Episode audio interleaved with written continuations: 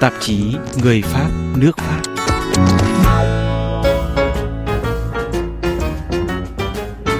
Le jour où ma citron emboutit ta citron, je t'ai offert, c'était courtois de te conduire chez toi. Ngay từ khi xuất hiện cách đây 100 năm, Citroën đã trở thành một thương hiệu quen thuộc ở Sài Gòn. Ban đầu được độc quyền phân phối thông qua ô tô Ôn, Citroën đã lập gara riêng vào năm 1933. Tiếp theo là lập công ty xe hơi Viễn Đông, gọi tắt là SAEO, rồi đổi thành xe hơi Citroën công ty, để cuối cùng trở thành Sài Gòn xe hơi công ty. Năm 1919, cùng lúc xuất hiện tại Pháp, ô tô của Citroën đã được xuất sang Đông Dương, một thị trường tiềm năng. Nếu như năm 1915, tổng trị giá ô tô nhập khẩu chỉ ở mức 1 triệu phong, thì con số này đã tăng gấp 33 lần lên đến 33 triệu phong vào năm 1920. Ông Pierre James, tác giả tập sách ảnh song ngữ Anh Pháp, tạm dịch là lịch sử Citroën DS ở châu Á, giải thích với RFI tiếng Việt. Citroën qui a été créé en 1919. Citroën được thành lập năm 1919 đã nhanh chóng xuất khẩu xe hơi ra thị trường thế giới. Ngay từ năm 1919, các nhà nhập khẩu Pháp tại Đông Dương đã nhập xe Citroën về bán. Đông Dương là thị trường hấp dẫn nhất châu Á vì đơn giản Pháp hiện diện ở đó. Vì vậy, Citroën có lịch sử gắn bó lâu đời với Đông Dương. Đến khi Pháp rút khỏi Đông Dương thì vẫn còn một chi nhánh lớn của Citroën ở Sài Gòn. Đây cũng là chi nhánh duy nhất của Citroën tại châu Á, có nghĩa là không phải các nhà nhập khẩu xe hơi, mà là chi nhánh thực sự của tập đoàn ô tô Pháp và chính họ quản lý việc bán xe tại châu Á. Euh.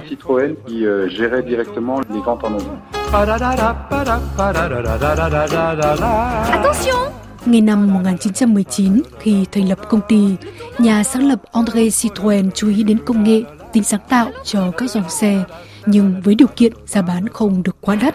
Ông Pierre James cho biết thêm về lịch sử của Citroën. Citroën a eu plusieurs périodes importantes. Citroën đã trải qua nhiều giai đoạn quan trọng. Giai đoạn thứ nhất là thời kỳ phát triển rất mạnh từ năm 1919 dưới sự điều hành trực tiếp của nhà sáng lập André Citroën. Phát minh traction avant đạt được thành công vang dội. Đó là giai đoạn chiến tranh. Dĩ nhiên là tình hình khó khăn hơn trong giai đoạn này. Hoạt động sản xuất của công ty bị chậm lại, thậm chí gần như ngưng hoạt động. Sau đó nhà sáng lập André Citroën qua đời. Công ty không còn khả năng tài chính và cuối cùng được tập đoàn sản xuất lớp xe Michelin mua lại. Ngay sau Thế chiến 2, Citroën thêm một phát minh mới, deux cũng đạt được thành công lớn. Khách hàng phải chờ vài tháng, thậm chí vài năm để mua được xe deux mà họ đặt. Thời gian sau, Citroën lại cho ra dòng xe DS, cũng là một phát minh đầy sáng tạo. Citroën lại gặp khó khăn về tài chính và được tập đoàn Peugeot mua lại, trở thành tập đoàn PSA Peugeot Citroën. Tiêu chí chất lượng giá bán phải chăng được áp dụng tại Đông Dương theo quảng cáo của công ty trên tờ Leco Anamit ngày 15 tháng 4 năm 1929 như sau. Citroën là sản phẩm của Pháp, được sản xuất theo thị hiếu của người Pháp và Citroën biểu tượng của sang trọng nhưng với chi phí rất thấp, phù hợp với khả năng của mỗi người. Khi còn hợp tác với Otto Ohl, Ol, nhà phân phối độc quyền Emile Bernier đã mở rộng chi nhánh ở Hà Nội ngay năm 1926, tiếp theo là tại Trung Kỳ, Lào và Campuchia. Nhà Benye có xưởng lắp ráp riêng nằm ngay cạnh cảng Sài Gòn, trên mái xưởng in rõ dòng chữ Citroën. Emile Benye về Pháp năm 1930. Đến năm 1933, hai bên chấm dứt hợp đồng phân phối. Citroën cử người mở chi nhánh riêng của hãng ở Sài Gòn, sau trở thành công ty xe hơi Viễn Đông. Je finon tout d'abord, mais il pleuvait si fort qu'étourdiment je t'ai dit oui et nous sommes partis. Công lao phát triển ngành ô tô của André Citroën tại Đông Dương được Hoàng đế Việt Nam ghi nhận khi trao Đại Nam Long Bội Tình cho ông vào năm 1928. Ông Pierre James giải thích tiếp. À l'époque, les gens qui pouvaient se payer une voiture, c'était des gens qui avaient les moyens. Thời kỳ đó, những người mua được xe là những người khá giả, trong đó một phần là những doanh nghiệp Pháp như những nhà sản xuất bia, chủ đồng điện cao su, tá điện, các doanh nhân người Hoa. Đến bây giờ vẫn vậy, xe hơi luôn là thước đo xã hội, cho thấy địa vị của chủ sở hữu. Vì thế mà chúng ta thấy có rất nhiều tấm hình chụp trước nhà với toàn thể gia đình hay với một phụ nữ xinh đẹp, vì điều này cho thấy họ thành công trong cuộc sống. Từ traction avant, de chevaux đến DS hay dòng ID thì sản phẩm của Citroën đã chinh phục được giới tiêu dùng ở Đông Dương. Năm 1933 đến đầu năm 1934, Citroën xuất xưởng dòng xe traction avant được đánh giá là tiên phong với hệ thống dẫn động cầu trước. Dòng xe này được nhập vào Đông Dương với số lượng khá lớn. Ngoài ra còn phải kể đến dòng xe Citroën ID19, độc đáo với thiết kế không có nhíp mà dùng hệ thống giảm sóc bằng thủy lực. Mỗi lần vận hành sẽ bơm hơi lên. Cuối cùng có thể lấy thành công của dòng xe DS nhờ yếu tố đổi mới không lỗi thời, theo giải thích của ông Pierre James. En 1957, je crois, les toutes premières DS sont arrivées. Vào năm 1957, nếu tôi nhớ không nhầm, thì dòng xe DS của Citroën đã được đưa sang Sài Gòn chỉ hai năm sau khi được giới thiệu tại Pháp.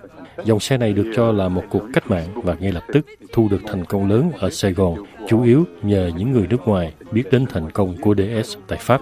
Citroën nhận được vài trăm đơn đặt hàng và dĩ nhiên là khó có thể đáp ứng được hết, nhưng có thể nói là DS đã thu được thành công lớn.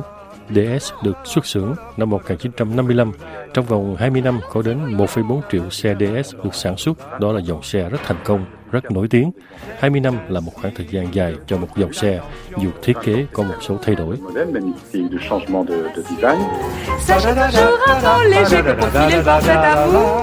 Kể từ khi Pháp rút khỏi Đông Dương sau năm 1954, miền Nam Việt Nam có xu hướng mua xe hơi Mỹ nhiều hơn. Xe của Citroën nhập khẩu rất khó bán trong giai đoạn này. Ngoài ra, sau tuyên bố Phnom Penh của tướng Charles de Gaulle vào cuối năm 1966 lên án Mỹ can thiệp quân sự vào Việt Nam, thì mọi hình thức nhập xe nguyên chiếc và linh kiện ô tô đều bị cấm. Chỉ có khoảng 30 xe DS được xét ký duyệt nhập vào miền Nam Việt Nam và tất cả đều được sản xuất tại nhà máy Forest của Citroën tại Bỉ, không bị cấm vận. Chiếc cuối cùng DS23 Prestige được bán cho Tổng thống Nguyễn Văn Thiệu vào năm 1975 và hiện nằm trong một bộ sưu tập của tư nhân. Ngoài chiêu cạnh tranh của xe hơi Mỹ, Citroën còn phải đối mặt với làn sóng xe hơi Nhật.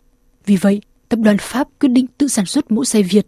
Tác giả tập sách lịch sử Citroën DS ở châu Á từng tiếp xúc với Jacques Duchemin, vị giám đốc cuối cùng của công ty xe hơi Citroën ở Sài Gòn, cho biết. Je rappelle aussi quand même une chose très importante, c'est que la première voiture qui a été fabriquée au Vietnam. Tôi xin nhắc lại một sự kiện rất quan trọng.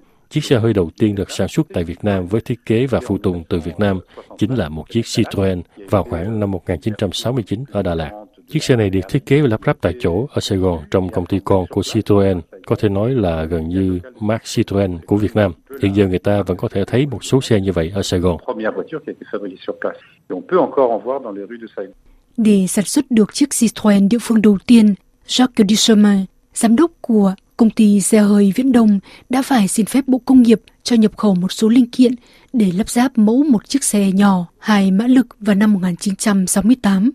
Nhờ trợ giúp của Alfred Nicola, một nhân viên của Citroën ở Đà Lạt, mẫu xe là Đà Lạt 3 mã lực phù hợp với điều kiện địa phương và có giá rẻ hơn xe Nhật đã nhanh chóng được hoàn thiện. Công ty được đổi tên thành xe hơi Citroën công ty.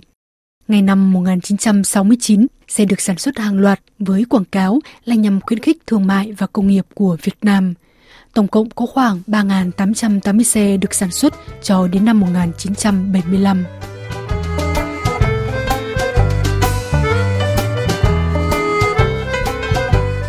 Trong suốt quãng thời gian 20 năm sống tại châu Á, ông Pierre James đã gặp gỡ, làm bạn với rất nhiều nhà sưu tầm xe Citroën DS, trong đó có nhiều người Việt Nam. Ông cho biết. Alors mes amis au Vietnam euh, qui collectionnent les Citroën sont plus au sud du pays. Bạn bè sưu tập xe DS của tôi là người miền Nam. Họ đam mê dòng xe này, thích xu hướng vintage và những đồ vật đẹp.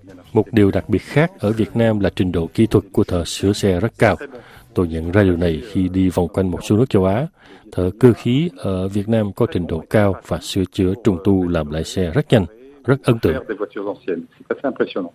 Xe cổ vẫn là một niềm đam mê của giới sưu tầm ở Việt Nam, đặc biệt là tại Sài Gòn. Sau thành công đầu tiên vào năm 2018, Công viên Văn hóa Đầm Sen tiếp tục phối hợp cùng Câu lạc bộ xe cổ Sài Gòn tổ chức Ngày hội xe cổ lần 2 vào tháng 4 năm 2019 hai mẫu xe Citroën ID19 và Citroën Traction Avant cũng được giới thiệu trong dịp này. Même si elle menace, me supplie à genoux, je n'irai pas manger une glace avec un pull autour du cou. Parfois je m'imagine sur la route des vacances, en bon chef de famille, au volant d'un monospace, avec un cercle en plastique, on appuie dessus, ça sort, ça fait porte-gobelet, et un truc très pratique pour ranger les pièces de monnaie.